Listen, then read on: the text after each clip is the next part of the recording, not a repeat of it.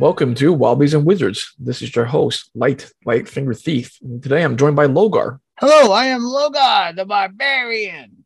Logar, it seems like you've uh, picked up a pet here or something of the sort. Meow, Meow. meow. I'm getting familiar with it.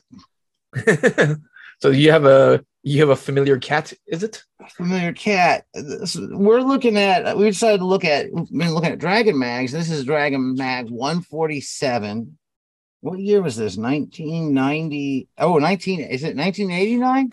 Uh, this one is July of '89, So yeah, this is 89. This is getting into second edition. issue 147. and this is getting into second edition and this article is about familiars and uh, so i like there's been a lot of stuff put out about familiar since then i've got castles and crusades themselves have a couple different familiar books and i've got at least one of those uh, that goes much further than this does on familiars i'm sure that if you're playing a newer edition there's some sort of third party supplement and stuff like that that expands on them but at this point, there isn't a lot of familiar crap out there. I feel as like what we have now.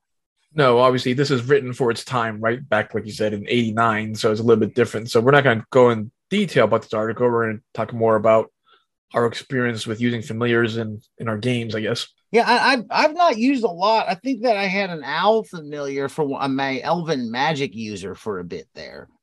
Um, it- they used it talks a bit about in the article though. It talks about casting the summon familiar.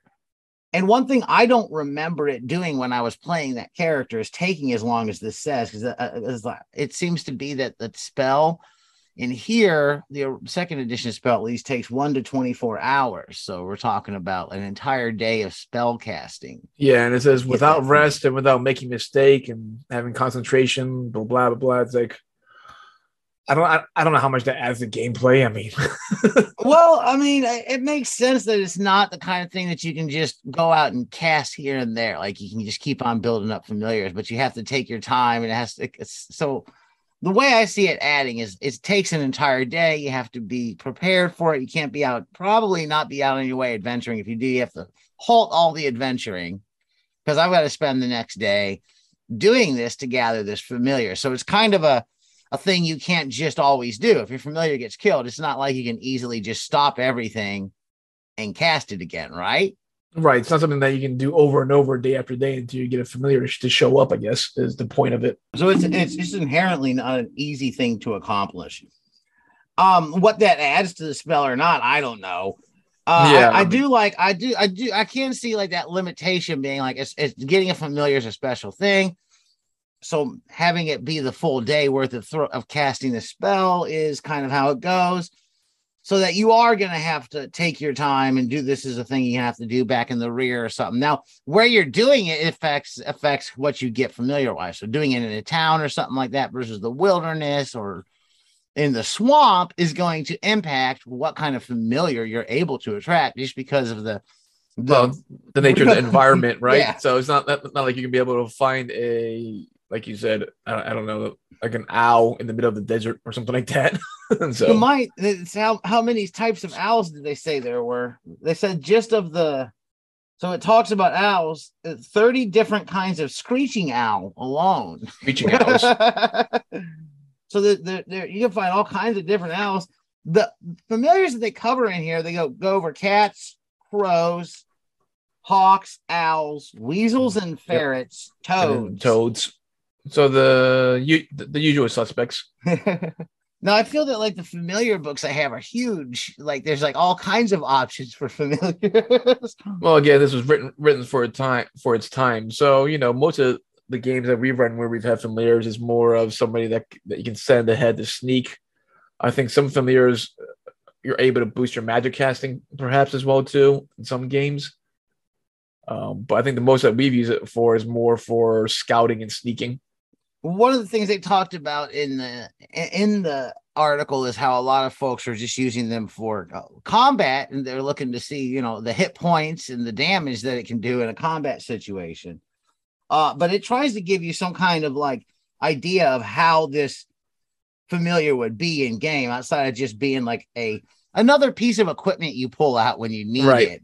So it talks about like the nature of cats and and how cats uh obey and or don't obey, where their loyalties lie or may not lie, and stuff like that, and how those things may impact its presence. Like, you know, talks about cats in heat maybe getting out and stuff like that. Right. It focuses on a lot of that kind of stuff.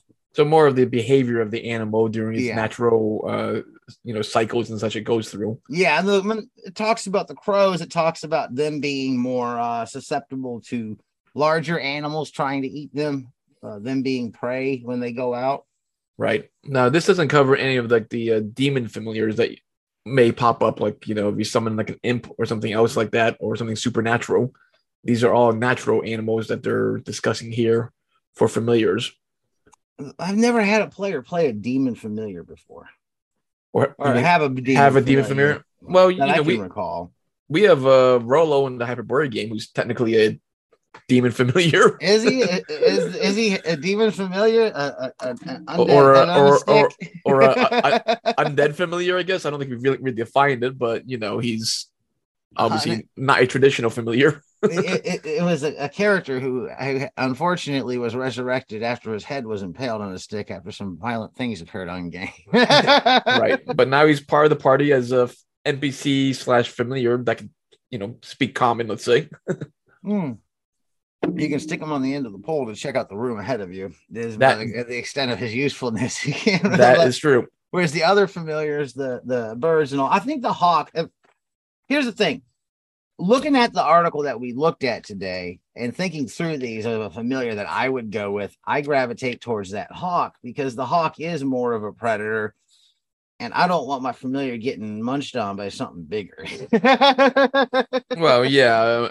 But, you know, for example, what would be the benefit of like a toad familiar then? Because the toad familiar could be eaten by many, many things, right? Yeah, I don't the, uh, the toad familiar. Um, I don't see. I I think, like I said, I think I'd go after that hawk. I'm not. I'm not excited to have my little toad. You know, what's he going to be able to do? How far is that guy going to be able to hop?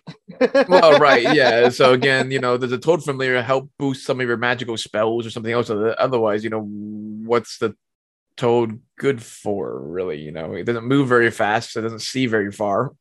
So, like, uh, here's the thing about going with this AD and D too is that there isn't too much mechanically of a. We're making this character for a mechanical reason, and it's got the stats that a third edition thing would have, where it adds and Right. stacks to that and gives you extra powers. So I think one of the things about the article is how to DM the familiar and how to make that animal come to life. So it's more of getting flavor of figuring out how animals actually, those animals, those types of animals actually behave. So we're not talking about like um the animal can do this for you in combat. We're at, asking like looking at things like, hey, yeah, how susceptible would this thing be to getting eaten, and what would be the benefits of actually having this real life animal as your familiar is kind of the direction they go with it. Right. You, you know, they have details about how to keep your toad alive inside it, you know, a jar with holes and stuff. in a jar water. with walk around with him in a jar with holes. It's, Yeah, I feel that I'd rather have a familiar that I wouldn't have to shelter in a jar and try to keep safe, something that could fend for itself a little more. I feel the crows are the, the that the crows could fend for themselves pretty decent. I hear what they're saying in the book that they're they're uh they're easy prey for bigger birds like hawks. Uh, one of the things they mention is their love of shiny objects Right. um, it says that a lot of times they'll be rewarded by their master by jewels. but A poor wizard can do just as well presenting his crows with bits of colored glass. well, there you go. But hawks are probably going to want a treat like a small animal as opposed to the uh, bits of colored glass. And then the owls would probably just be like field mice, I guess. Yeah, probably something like field mice.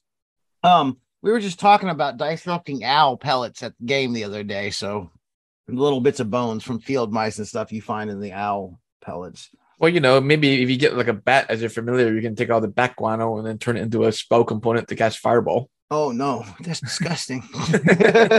we had we had a giant uh werebat type creatures at game last night, and they left some large guano. So you should, col- you, should, you should collect it and then turn it into your ingredients for your fireball. Oh no, no, no! This is bad. Is that one of the? Is that one of the actual? I'll bet you that's one of the ingredients somewhere. It probably is. I don't. I remember bat guano was an ingredient, but I don't remember if it was for fireball or for casting continual light or something like that. Was some? Was it Pathfinder that gave really descriptive ingredients for spells? I think.